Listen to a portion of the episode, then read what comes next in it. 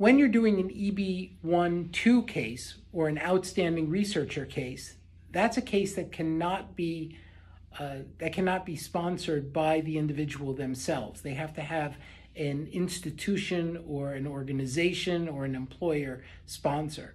So, what are some of the things that an individual can show to, to determine whether or not they are outstanding researchers or professors in their field? Well, again, uh, it would be original scientific contributions, it would be citations, it would be letters from peers, it would be uh, the level of uh, salary level, um, and it could be other things that you could show uh, as evidence of an individual's outstanding abilities.